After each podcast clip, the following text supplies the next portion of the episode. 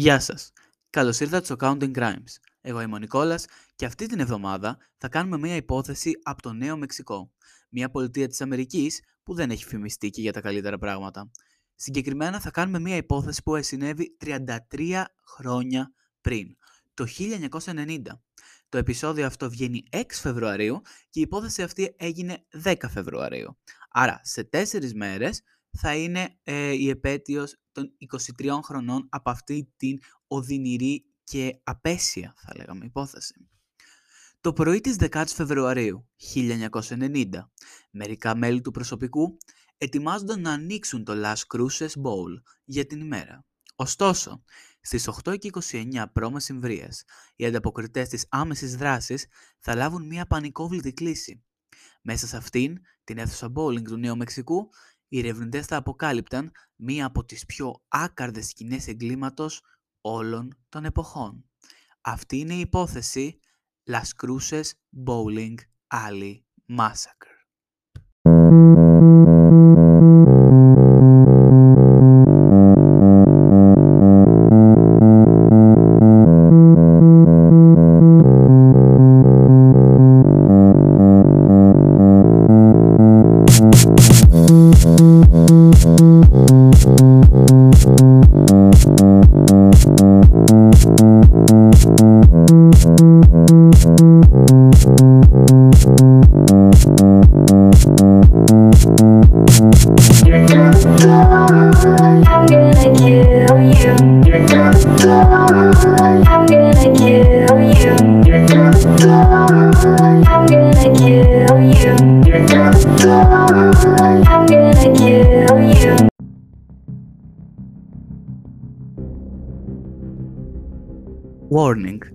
Υπόθεση αυτή αναφέρεται σε θανάτους παιδιών, βίαιες σκηνές από μακελιό και ανατριχιαστικές περιγραφές από τη σκηνή του εγκλήματος.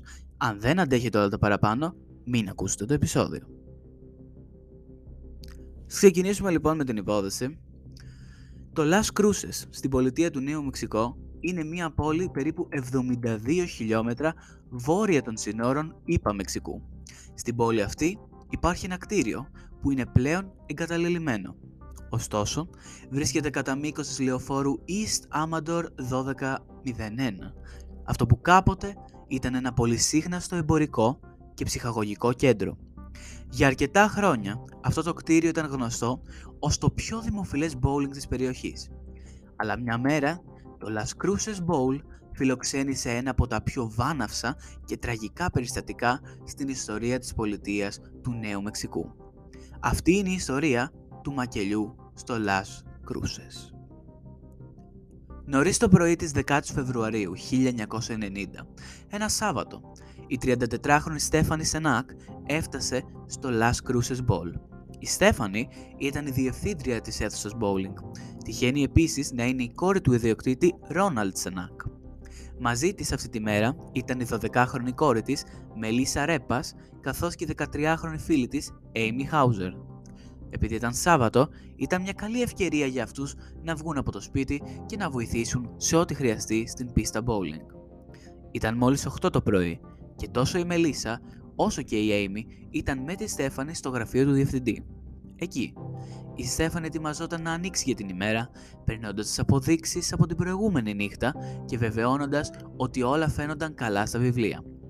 Η 12χρονη Μελίσσα και η 13χρονη Amy εντωμεταξύ περίμεναν απλώς να ανοίξει το bowling. Δεν έβγαιναν στο γραφείο του διευθυντή, έψαχναν για σνακ και προσπαθούσαν να απασχοληθούν.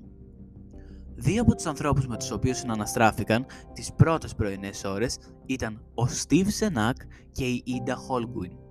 Ο Steve Σενάκ ήταν αδελφός της Στέφανη, καθώς και θείος της Μελίσσα.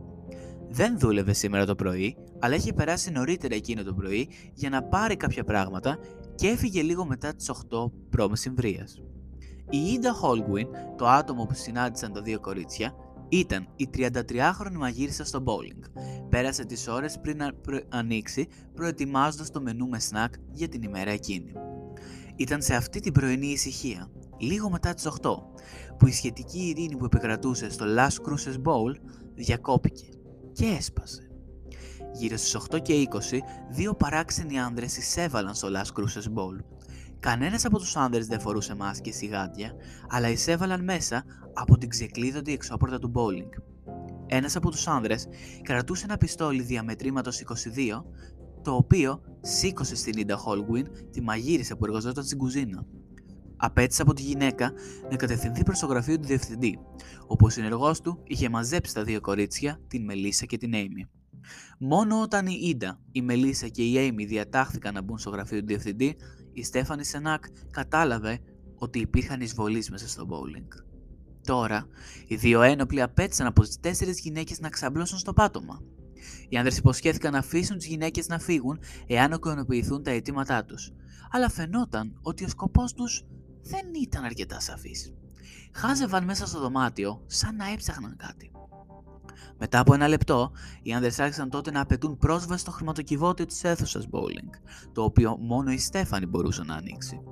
Η Στέφανη άνοιξε το χρηματοκιβώτιο για τους ένοπλους, επιτρέποντάς τους πρόσβαση σε χιλιάδες δολάρια. Εκτιμήθηκε ότι οι άνδρες έκλεψαν κάπου μεταξύ 4 και 5.000 δολαρίων, το συνολικό ποσό δεν είναι αρκετά σαφές, αλλά το πιο ενδιαφέρον, οι άνδρες άφησαν πίσω τους κάποια μετρητά. Δεν τα έκλεψαν όλα, υπονοώντας στους ανακριτές ότι η ληστεία δεν ήταν το μοναδικό τους κίνητρο. Αφού μάζεψαν δέσμες μετρητών, οι άνδρες φάνηκαν έτοιμοι να κάνουν την απόδρασή τους.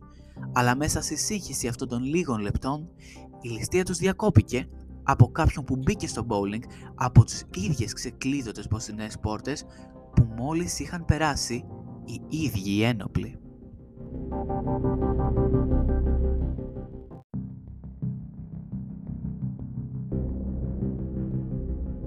Ο Steve Teran ήταν ένας 26χρονος μηχανικός στην αίθουσα bowling, του οποίου η δουλειά ήταν να επισκευάζει τα μηχανήματα και να βεβαιωθεί ότι οι ίδιες οι λωρίδες συνέχισαν να λειτουργούν.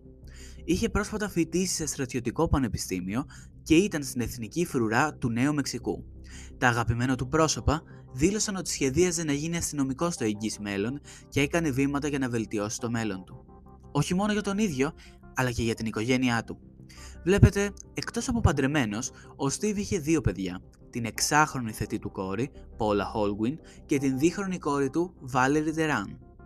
Εκείνο το Σάββατο, 10 Φεβρουαρίου 1990, ο Στίβ δεν μπόρεσε να βρει κάποιον να προσέξει τις δύο κόρες του, όσο αυτός ήταν στη δουλειά. Η σύζυγός του, Όντρι, παρακολουθούσε μαθήματα στο κοντινό πανεπιστήμιο, οπότε ο Στίβ ήταν υπεύθυνος για την παρακολούθηση των κοριτσιών. Αφού δεν βρήκε babysitter, είχε αποφασίσει να τις φέρει στη δουλειά μαζί του και να τις αφήσει στον παιδικό σταθμό. Έτσι, λίγο μετά τις 8 και 20, ο Steve μπήκε στο Las Cruces Ball με την εξάχρονη Πάουλα και τη δίχρονη Βάλερη. Καθώς περπατούσαν μέσα από τις ξεκλείδωτες μπροστινές πόρτες, εξεπλάγησαν που δεν είδαν κανένα στο λόμπι ή στην κουζίνα. Οπότε ο Steve άρχισε να περπατά προς το γραφείο του διευθυντή, όπου σκόνταψε σε αυτή την εξελισσόμενη σκηνή εγκλήματος. Οι δύο ένοπλοι άνδρες μέσα στο γραφείο του διευθυντή άρχισαν να παλεύουν με τον Στίβ και μέσα σε λίγα λεπτά τον είχαν εξουδετερώσει. Αυτός και οι κόρες του στριμώχτηκαν μαζί με τα άλλα θύματα και αμέσως μετά ξεκίνησε το μακελιό. Οι δύο ένοπλοι άνοιξαν πύρα εναντίον των θυμάτων, πυροβολώντας πολλές φορές καθέναν από τους 7 ομήρους. Κάθε ένα από τα θύματα πυροβολήθηκε στο κεφάλι σε στυλ εκτέλεσης, συμπεριλαμβανομένων των έφηβων κοριτσιών, Μελίσσα και Έιμι, καθώς και τους Στίβ, Πάουλα και Βάλερη. Κανείς στο δωμάτιο δεν γλίτωσε και οι ένοπλοι έφυγαν από το δωμάτιο πιστεύονταν ότι είχαν σκοτώσει κάθε άνδρα, γυναίκα και παιδί μέσα. Πριν όμως οι δύο ένοπλοι φύγουν από την αίθουσα bowling, είχαν αρχίσει να μαζεύουν κάποια χαρτιά πάνω από το γραφείο του διευθυντή, τα οποία στη συνέχεια έβαλαν φωτιά. Ήλπιζαν να καταστρέψουν οποιαδήποτε απόδειξη ότι ήταν εκεί και για τα επόμενα λεπτά η φωτιά θα συνέχιζε να αυξάνεται. Τώρα, με όλα τα θύματα νεκρά και με μια πυρκαγιά στο γραφείο, οι δύο ένοπλοι εκμεταλλεύτηκαν αυτή την ευκαιρία για να κάνουν την απόδρασή τους. Δραπέτευσαν με συνολικά 5.000 δολάρια από το χρηματοκιβώτιο του bowling. Περίπου στις 8 και 29 π.Μ. η αστυνομία τους Las Cruces έλαβε μία κλήση από ένα τηλέφωνο μέσα στο ίδιο το bowling. Στην άλλη άκρη του τηλεφώνου, η 12χρονη Μελίσσα Ρέπας είπε σε έναν αποστολέα τι είχε μόλις συμβεί. Η Μελίσσα ήταν ακόμα ζωντανή. Εδώ λοιπόν θα σας βάλω να ακούσετε την κλίση που έκανε η Μελίσσα Ρέπας στην αστυνομία τους Las Cruces στις 10 Φεβρουαρίου 1990. Απλά προειδοποιώ, είναι αρκετά επίπονο να το ακούσει κάποιος.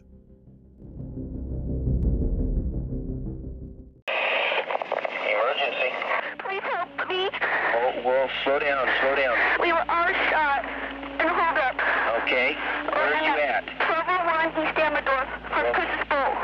Las Cruces Bowl? Yes. Okay, and there were, there were shots fired? Yes. All of us were hurt. Huh? All of us were hurt. I think I'm the only one conscious. All of you were hurt? Okay, we'll get an ambulance rolling. Please.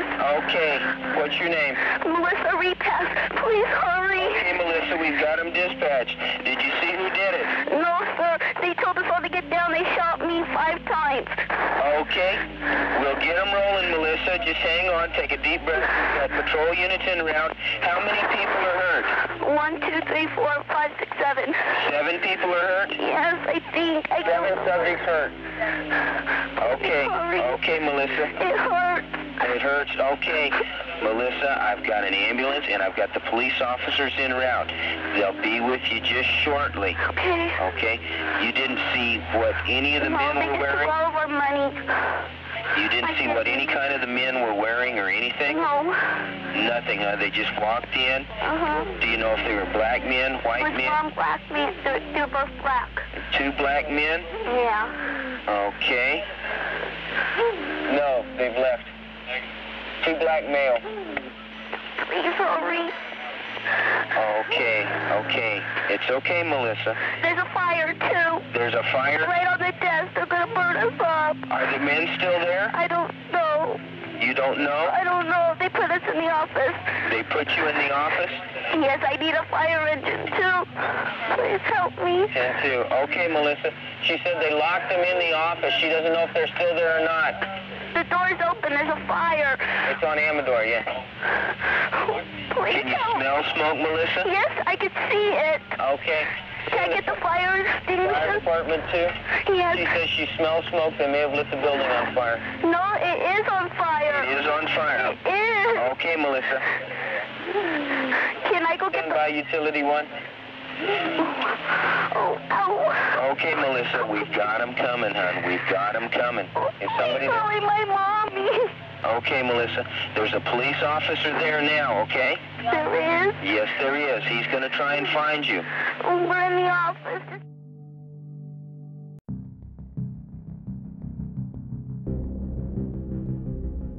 Η Μελίσσα Ρέπας, η 12χρονη κόρη της μάνατζερ του Las Cruces Bowl, είχε πυροβοληθεί συνολικά 5 φορές. Ωστόσο, ακόμη και αφού είδε αυτή τη βιαιότητα από πρώτο χέρι, επέζησε. Σκέφτηκε αυτό που μόλις είχε διδαχθεί στο σχολείο λίγες εβδομάδες πριν, να καλέσει το 911. Αυτή η γρήγορη σκέψη κατέληξε να σώσει όχι μόνο τη ζωή της Μελίσσα, αλλά και δύο άλλων, καθώς οι υπηρεσίες έκτακτης ανάγκης κατάφεραν να φτάσουν στον τόπο του εγκλήματος σε ένα λεπτό. Όπως μόλις ακούσατε από εκείνη την κλίση, οι αστυνομικοί και οι πυροσβέστες κατάφεραν να φτάσουν στο Las Cruces Bowl σε χρόνο ρεκόρ και πήγαν να διασώσουν όσους βρίσκονταν μέσα στο γραφείο του διευθυντή. Λόγω της πυρκαγιάς που είχε ξεκινήσει, οι πρώτοι ανταποκριτές μπήκαν στον ασύρματο για άμεση υποστήριξη και στη συνέχεια άρχισαν να μεταφέρουν και τα 7 πτώματα από το γραφείο του διευθυντή έξω στο λόμπι της αίθουσας bowling.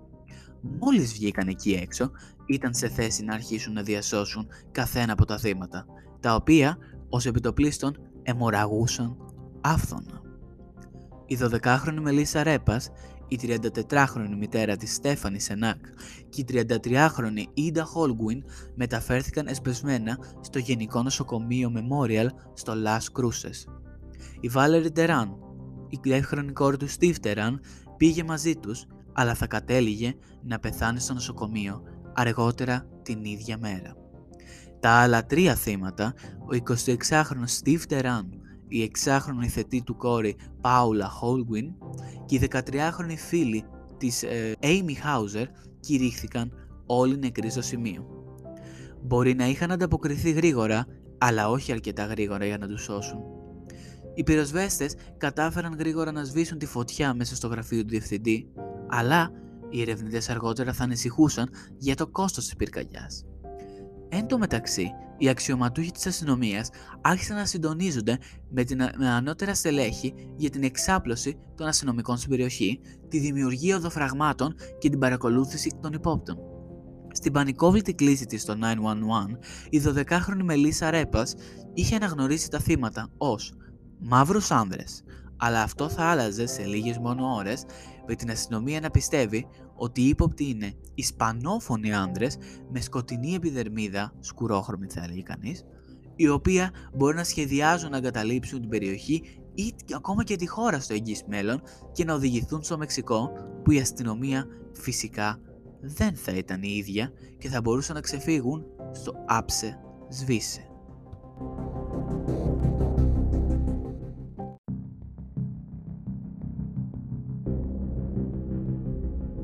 Τα γεγονότα της 10ης Φεβρουαρίου 1990 θα συνέχιζαν να συγκλονίζουν και να τρομοκρατούν την περιοχή για μήνες, χρόνια, ακόμη και δεκαετίες μετά το γεγονός. Για ευνόητους λόγους ονομάστηκε Las Cruces Bowling Alley Massacre από τον τύπο τις επόμενες μέρες. Στο μακελιό αυτό χάθηκαν οι ζωές τεσσάρων θυμάτων. Τον Steve Teran, την Paula Holguin, τη Valerie Teran και την Amy Hauser. Οι γονείς της Amy και άλλα αγαπημένα πρόσωπα στερήθηκαν τώρα, βλέποντας 13χρονο να μεγαλώνει.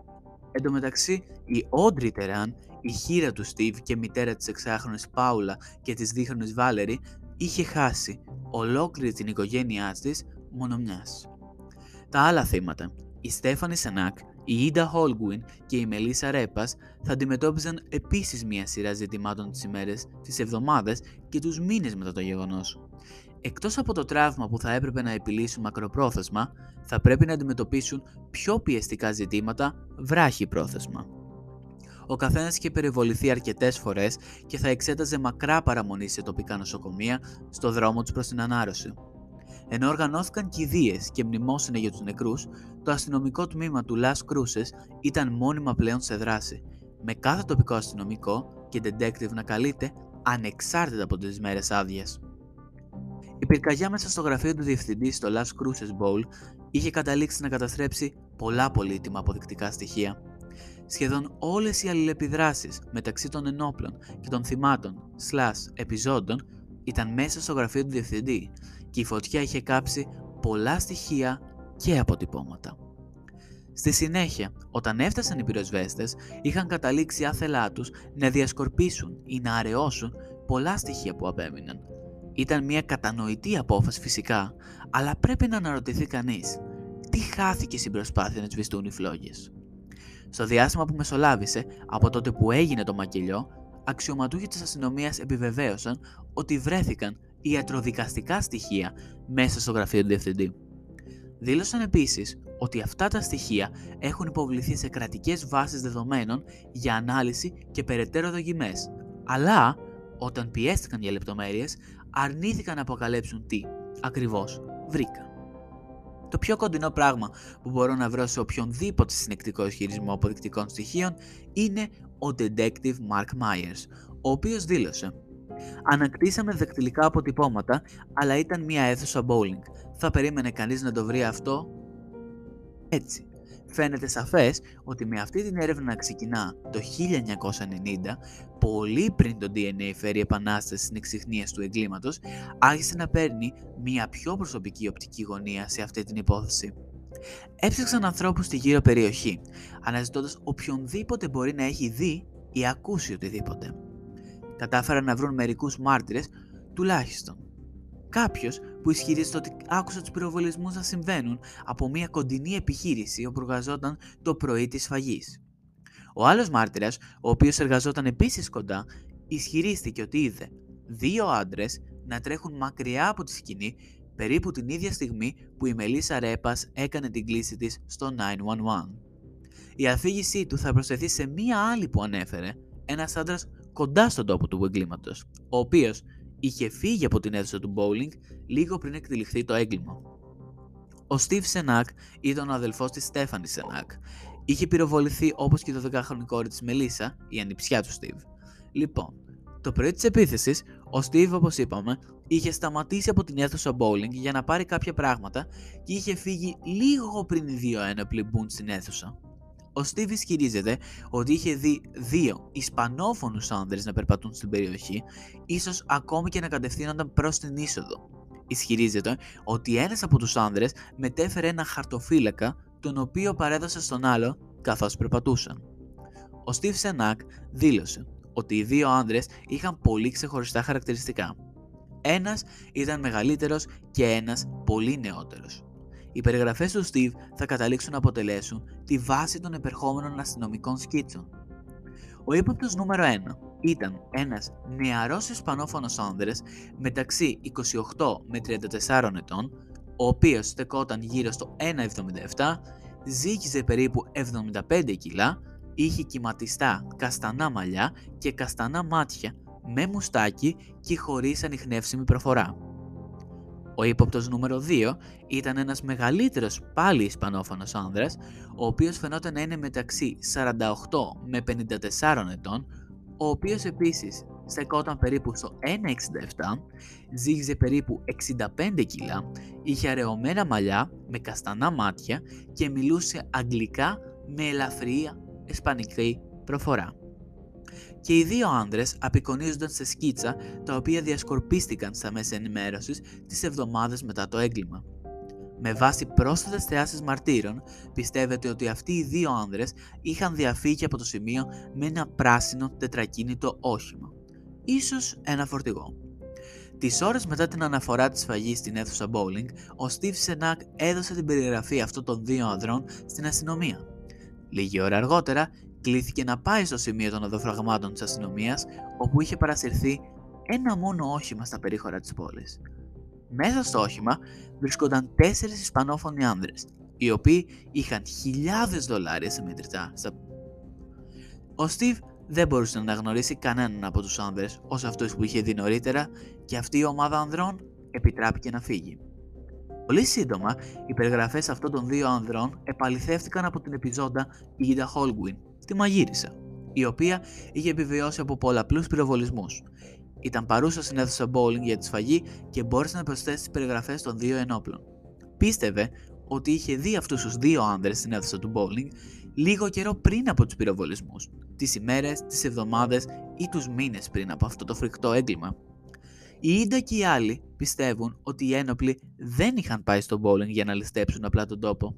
Αργότερα θα δηλώσει ότι οι δύο ένοπλοι έψαχναν κάτι άλλο πριν πάνε στο χρηματοκιβώτιο. Οι δηλώσεις της Ίντα και των άλλων επιζώντων έχουν αφήσει να εννοηθεί ότι αυτό είναι κάτι περισσότερο από μία απλή ληστεία που πήγε στραβά. Αυτό θα εξελισσόταν και στην πορεία της υπόθεσης με τα λιγοστά στοιχεία που διατίθονταν.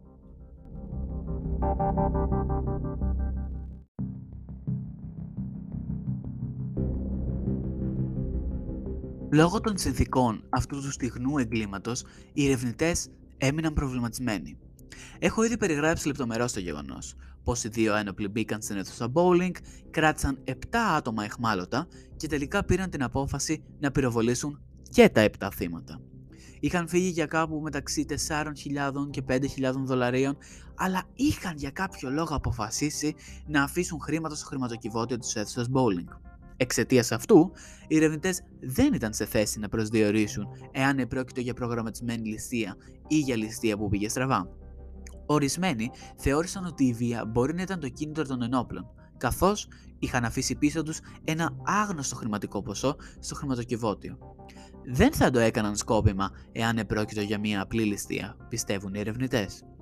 Παρέμενε πιθανό ότι οι δύο άνδρες είχαν σχεδιάσει να ληστέψουν την αίθουσα bowling και στη συνέχεια αναθεώρησαν μόλις μπήκαν μέσα. Ίσως δεν είχαν σχεδιάσει να υπάρχουν τόσοι πολλοί άνθρωποι παρόντες, με αποτέλεσμα να έχουν επιτεθεί βία. Τότε ήταν που οι ερευνητές άρχισαν να περιορίζονται σε κάποιες συγκεκριμένες φήμες, οι οποίες υποστήριζαν ότι το σκηνικό του εγκλήματος, το La Cruces Ball, συνδυόταν κατά κάποιο τρόπο με το οργανωμένο έγκλημα είτε άμεσα είτε έμεσα. Λίγο μετά τους πυροβολισμούς άρχισαν να αναπαράγονται φήμες ότι ο ιδιοκτήτης της εγκατάστασης, Ρόναλτ Σενάκ, είχε κάποιο είδους σκοτεινούς επιχειρηματικούς δεσμούς. Ίσως ακόμα και να συνδέεται με τα καρτέλ, τα οποία αναμφίβολα δραστηριοποιούνταν στην περιοχή. Επειδή οι ένοπλοι είχαν πυροβολήσει ανελαίητα όλους τους ανθρώπους στην αίθουσα bowling, συμπεριλαμβανομένης της κόρης και της εγγονής του Ρόναλντ Σενάκ, αυτό οδήγησε την αστυνομία να πιστέψει ότι μπορεί να υπάρχει κάποια αλήθεια σε αυτές τις φήμες. Έτσι, άρχισαν να εξετάζουν τον Ρόναλντ Σενάκ, τα μέλη της οικογένειάς του και άλλους συνεργάτες που συνδέονταν μαζί τους. Έψαχναν για οποιαδήποτε σημάδι το οποίο θα μπορούσε να δώσει στους detective μία πιθανή εξήγηση. Δυστυχώς, μέσα από όλες αυτές τις προσπάθειες που προσπάθησαν να δουν αν όντως ο Ρόναλντ Σανάκ ήταν στα καρτέλ ή σε κάποιες άλλες παράνομες επιχειρήσεις, δεν κατάφεραν να βρουν κάτι και οδήγησαν σε αδιέξοδο. Παρ' όλα αυτά, με, υπάρχουν ακόμα αυτές οι φήμες που λένε ότι όντως ο Ρόναλντ Σανάκ είχε σχέση με αυτά, είχε μπλέξει με εμπόριο ναρκωτικών, το οποίο είχε και διακίνηση στο Μεξικό, καθώς το νέο Μεξικό είναι η τελευταία πολιτεία πριν το Μεξικό το κανονικό και αυτό ήταν πρόβλημα γιατί αν πας ε, από το Νέο Μεξικό στο Μεξικό η αστυνομία αλλάζει και δεν μπορεί να σου εντοπίσει. Οπότε αυτό ήταν ένα πολύ σημαντικό κομμάτι στην υπόθεση αυτή το οποίο δεν αναφέρεται πάρα πολύ έντονο. Τους μήνες μετά την υπόθεση, οι ερευνητές άρχισαν να επικεντρώνονται στον RJ Senak, το μικρότερο γιο του ιδιοκτήτη του bowling φρόντιζε τον μπαρ στην αίθουσα και αρκετές πληροφορίες είχαν ληφθεί από την αστυνομία, υποστηρίζοντας ότι ο RJ συμμετείχε σε κάποιο είδους διακίνηση ναρκωτικών. Η αστυνομία του εξέτασε και ανακάλυψε ότι εκτός από τον RJ που φαινόταν να έχει εθισμό στην κοκαίνη, δεν υπήρχε τίποτα οριστικό που να τον συνδέει με αυτή την υπόθεση. Απαλλάχθηκε από κάθε κατηγορία, αλλά πέθανε από υπερβολική δόση ναρκωτικών, το γνωστό overdose, τον Μάιο του 1997 σε ηλικία 36 ετών. Μια άλλη σημαντική πληροφορία ήρθε μέσω μιας τοπικής γυναίκας που ονομαζόταν Ήρμα Τιχερίνα. Λίγο μετά τους πυροβολισμούς στο Λακρούσος Bowl, ήρθε σε επαφή με την αστυνομία και ισχυρίστηκε ότι συνάντησε δύο άνδρες που ταιριάζουν με τις περιγραφές τους με την Τυχερίνα, ισχυρίστηκε ότι οι δύο άνδρες είχαν μείνει μαζί τη στο χρονικό διάστημα που συνέβη το μακελιό και έδωσε στην αστυνομία λεπτομέρειες για τους άνδρες. Θα υποβληθεί ακόμη και σε τεστ πολυγράφου. Ωστόσο, λίγο μετά τη λήψη αυτού του πολυγράφου και την παροχή λεπτομεριών για τους δύο άνδρες που είχαν μείνει μαζί της, οι ισχυρισμοί της Ήρμα Τυχερίνα αργότερα απορρίφθηκαν. Η αστυνομία σημείωσε τη συχνή χρήση ναρκωτικών και αργότερα σταμάτησε να μιλάει μαζί της για το έγκλημα. Όπως και ο RJ Σενάκ, η Ήρμα Τιχερίνα θα πεθάνει σε νεαρή ηλικία λόγω ναρκωτικών. Πέθανε τον Μάιο του 2001 από υπερβολική δόση, παίρνοντας μαζί της τον τάφο όποια πιθανά μυστικά είχε. Τους επόμενους μήνες η έρευνα συνεχίστηκε. Ωστόσο, καθώς οι μέρες άρχισαν, πέρναγαν, έγινε φανερό ότι οι ερευνητές δεν ήταν πιο κοντά στην επίλυση της υπόθεσης από ό,τι ήταν την ημέρα που διεξήχθη το μακελιό. Ίσως ήταν απλώς μια ληστεία που πήγε στραβά. Ένα ιδεχθές έγκλημα που διαπράχθηκε από δύο άνδρες χωρίς τύψεις. Ίσως υπήρχε κάποια εξήγηση για να αφήσουν πίσω τα χρήματα στο χρηματοκιβώτιο και να φύγουν με μόνο ένα μέρος των χρημάτων. Ίσως δεν υπήρχαν εύκολες απαντήσεις και αυτή η υπόθεση έμελε να μην ανεξιχνίαστη για πάντα.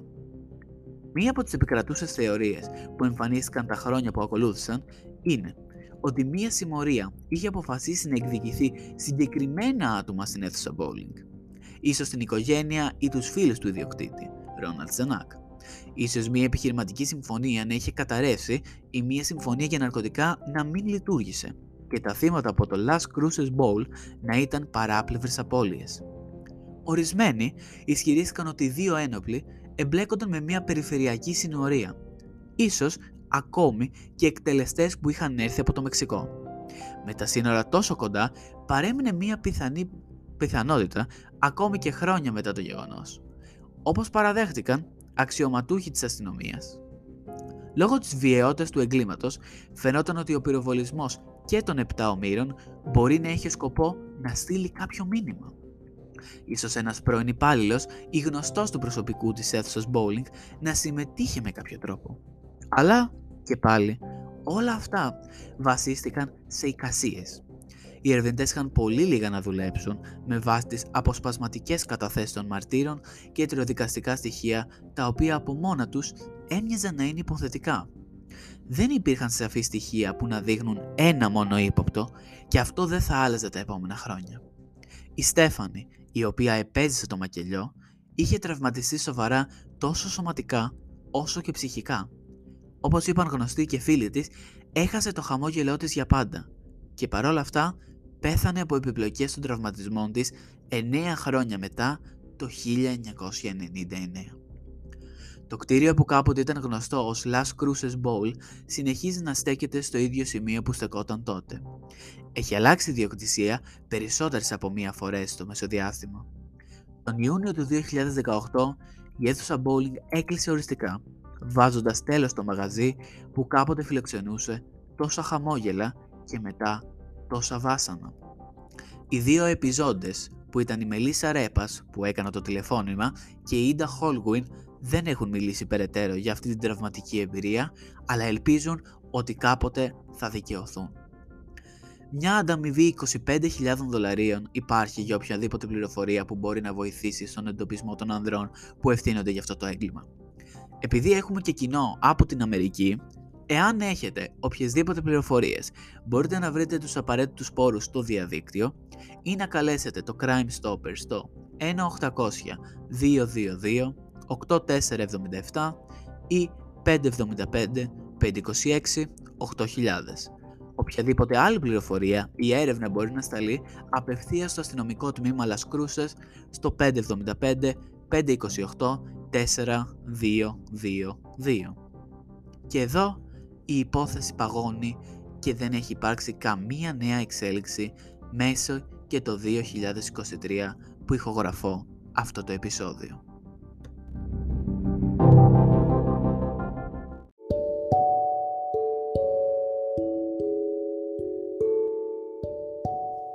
Ενώ η υπόθεση φαινομενικά τελείωσε, υπάρχουν κάποια κομμάτια της υπόθεσης τα οποία δεν δένουν μεταξύ τους. Την ίδια ακριβώς ημέρα, 10 Φεβρουαρίου 1990, συνέβη άλλο ένα περιστατικό δολοφονίας στην ίδια ακριβώς περιοχή. Οπότε, χρειάστηκε η αστυνομία να έχει δύο τηλέφωνα για να στέλνουν πληροφορίες, οι κάτοικοι, οι μάρτυρες, οποιοδήποτε, και που αφορά και το ένα και το άλλο έγκλημα. Τώρα, έγιναν αυτά, το ένα έγινε στο απόγευμα, στις 5 το απόγευμα, και αυτό που λέμε σήμερα έγινε στις 8 το πρωί. Παρ' όλα αυτά, δεν συνδέονται καθόλου αυτά τα δύο εγκλήματα μεταξύ τους. Δηλαδή το είπαν και οι αστυνομικοί ότι αυτό δεν έχει καμία σχέση. Απλά ήταν τυχαίο όλο αυτό γιατί η πόλη του Las Cruces φημίζεται ότι είναι πολύ, ασφα... πολύ ασφαλής πόλη, δεν γίνονται εγκλήματα εδώ και έγιναν δύο μέσα σε, ίδια, σε μια ίδια μέρα καθώς και ένα μήνα νωρίτερα στις 14 Ιανουαρίου του 1990 ένας άντρας πυροβολήθηκε στο κεφάλι σε ένα βενζινάδικο και του κλέψαν και τα λεφτά. Όλα αυτά στην ίδια πόλη που θεωρούνται ασφαλείς το προσπερνάμε αυτό. Άλλο ένα σημαντικό κομμάτι είναι το reopening. Το bowling αυτό, καθώς έγινε το μακελιό στις 10 Φεβρουαρίου του 1990, ο ιδιοκτήτης ο Ρόναλτ Σένακ, ο οποίος έλειπε και όλα από την περιοχή, ε, αποφάσισε μία εβδομάδα αργότερα, ε, αφού η κόρη του και η εγγονή του ήταν στο νοσοκομείο, κλινικά θα μπορούσαμε να πούμε ότι ήταν πάρα πολύ σοβαρά, τα τραύματά τους και η κόρη του, όπως είπαμε, πέθανε το 99 από επιπλοκές των τραυμάτων 9 χρόνια πριν. Που σημαίνει ότι ποτέ δεν επουλώθηκαν πλήρως τα τραύματα που είχε από τους πυροβολισμούς στο massacre του Bowling Alley. Ο Ρόναλτ Σέναγ λοιπόν δεν δίστασε δύο εβδομάδες αργότερα από το έγκλημα να ξαναανοίξει το bowling κανονικά. Υπάρχουν όμως φωτογραφίες δύο μέρες πριν το reopening που δείχνει ότι κανείς δεν είχε πάει στο μέρος για να καθαρίσει. Δηλαδή, το bowling δύο μέρες πριν ξανανοίξει τέλη Φεβρουαρίου, αρχές Μαρτίου του 90, δύο μέρες πριν κανείς δεν είχε καθαρίσει από, τη δολο... από την πολλαπλή δολοφονία που είχε γίνει στις 10 Φεβρουαρίου. Αλλά ο Ρόναλτ Σένακ με, τα δύο, με τους δύο κοντινούς σου συγγενείς στο νοσοκομείο δεν δίσταζε και ξανά άνοιξε το bowling. Αυτό τον έκανε πολύ ύποπτο άμεσα, παρόλα αυτά μετά σβήστηκε από ύποπτος όπως είπαμε και πλέον δεν ξέρουμε τίποτα εκεί. Τώρα, πάμε στο κομμάτι που έκανε και την προηγούμενη εβδομάδα και σας άρεσε, το οποίο ονομάζεται Reddit Credit, το οποίο ουσιαστικά διαβάζουμε για τις υποθέσεις αυτές που είναι unsolved τι πιστεύει ο κόσμος στο Reddit, που είναι μια από τις πιο τρελές πλατφόρμες true crime, που μπορείς να δεις πολλές περίεργες απόψεις, αλλά κάποιες έχουν βάση. Τις διαβάζω λοιπόν την πρώτη που έχουμε. I would advise people not to listen to the 911 call. It's so hard to hear. Ναι, η κλίση που ακούσατε πριν ήταν όντως πάρα πολύ δύσκολη να την ακούσει κάποιος, όχι επειδή ήταν χάλιο ήχος, συναισθηματικά σε ρίχνει τελείω. Not because the child is panicking or screaming, but because he's so calm while he's describing what happened. As I mentioned in another comment, the 911 operator was really amazing. He was so calm and kind. Ουσιαστικά λέει για την κλίση αυτό, το σχόλιο στο Reddit, που αναφέρει ότι είναι τρομακτικό το πόσο ήρεμη ήταν η Μελίσσα Ρέπας καθώς έλεγε το τι συνέβη στον, ε, σε αυτόν που πήρε τηλέφωνο. Δηλαδή αυτό που διδάχτηκε στο σχολείο λίγες εβδομάδες πριν το εφάρμοσε τέλεια. Παρ' όλα αυτά είναι τρομακτικό το να είσαι μπροστά σε μακελιό και να είσαι με τόσο ηρεμία. Άλλο σχόλιο έρχεται και λέει Did any of the suspects leave behind any DNA evidence that is still usable? What are the chances of Mexican authorities to come to a compromise and aid American law enforcement on this crime? Ουσιαστικά λέει, αν οι δύο ένοπλοι άφησαν κάποια στοιχεία DNA και αν μπορούν οι Μεξικάνικες με τις Αμερικανικές αρχές να ενώσουν τις δυνάμεις τους ουσιαστικά προκειμένου να δούνε αν υπάρχει κάποιο match. Γιατί μπορεί στο database της Αμερικής να μην είναι περασμένοι οι δύο ένοπλοι που πήγανε, καθώς είπαμε το New Mexico είναι η τελευταία πολιτεία πριν τα σύνορα είπα Μεξικό. Οπότε αυτοί θα μπορούσαν να ήταν κάλλιστα από το Μεξικό οι δύο ένοπλοι. Αν οι Μεξικανικές αρχές με τις Αμερικανικές αρχές ενώνονταν και βρίσκανε ένα κοινό στο σημείο, ίσως να μπορούσαμε να δούμε και ποιοι είναι αυτοί οι ύποπτοι, οι οποίοι μέχρι το 2023 δεν έχουν κατανομαστεί. Άλλο σχόλιο λέει. The owner of the bowling alley was very sketchy. Also, another relative arrived right before the killers to pick something up. That object, backpack, σε παρένθεση με ερωτηματικό, may have contained what the robbers were really after. I think the owner had arranged a drug deal that went bad when the backpack containing the drugs was removed. I believe the person who removed the backpack was related to the woman who later died from her injuries. Ωραία. Αυτό το σχόλιο λέει ότι ο ιδιοκτήτης, ο Ρόναλτ Σενάκ, ήταν πολύ σκέτσι άτομο. Το ακούω και έχει δίκιο. Και πιστεύει ότι ο Στίβ Σενάκ, ουσιαστικά ο αδερφός της Στέφανη και γιος αυτού, ήταν αυτός που, αυτό που πήρε πριν έρθουν ουσιαστικά οι ληστές, οι δολοφόνοι τέλος πάντων, ήταν αυτό που έψαχναν. Γιατί, όπως είπαμε, δεν ψάχναν λεφτά να ληστέψουν και να πάρουν το χρηματοκιβώτιο. Χάζευαν στο δωμάτιο σαν να έψαχναν κάτι συγκεκριμένο, όπως είπε και η Ίντα, ε, όπως είπαν πάρα πολύ. Οπότε, αν αυτό που παρέλαβε ο Steve πριν έρθουν ήταν αυτό που ψάχνανε, τότε ήταν αυτό το drug deal gone wrong, που ουσιαστικά έχει τα ναρκωτικά εκεί και έψαχναν το συγκεκριμένο επειδή ο ιδιοκτήτης είχε κάνει μια κακή ε, συνεννόηση, διαχείριση, οτιδήποτε ήταν αυτό. Οπότε ναι, θα μπορούσε πάρα πολύ άνετα να ήταν κάτι τέτοιο. Έχει εξεταστεί αυτή η πιθανότητα και δεν έχει αποκλειστεί πλήρως μέχρι και το 23. Αυτό που παρέλαβε ο Steve Senak και δεν βρέθηκε ποτέ να είναι αυτό. Άλλο σχόλιο λέει I grew up in Las Cruces and don't recall hearing anyone talk about this. Granted, I didn't live there until 10 years after it happened, but I was at the bowling alley at least two dozen times during my childhood because there wasn't much to do, like another user said. This is so tragic and I fear it may never be solved. The police in Las Cruces in New Mexico have an exceptionally bad reputation for botching investigations and not really following through with leads or tips. Lots of people I knew were victims of various types of crime and end up having negative interactions with law enforcement when they try to report it. One of my mom's co-workers was shot in his home, and I remember she said the police did very little to investigate it and his murder is still unsolved. They are much more concerned with catching people speeding and trying to find teenagers smoking weed on the outskirts of the town. I hope everyone who was affected by this crime one day has answers. Rest in peace to the victims. Αυτό το σχόλιο λέει ότι μεγάλωσες στο Las Cruces και δεν θυμάται κανέναν να λέει για το συγκεκριμένο περιστατικό. Λέει επίσης ότι μετακόμισες στο Las Cruces 10 χρόνια αργότερα από το περιστατικό, άρα το 2000.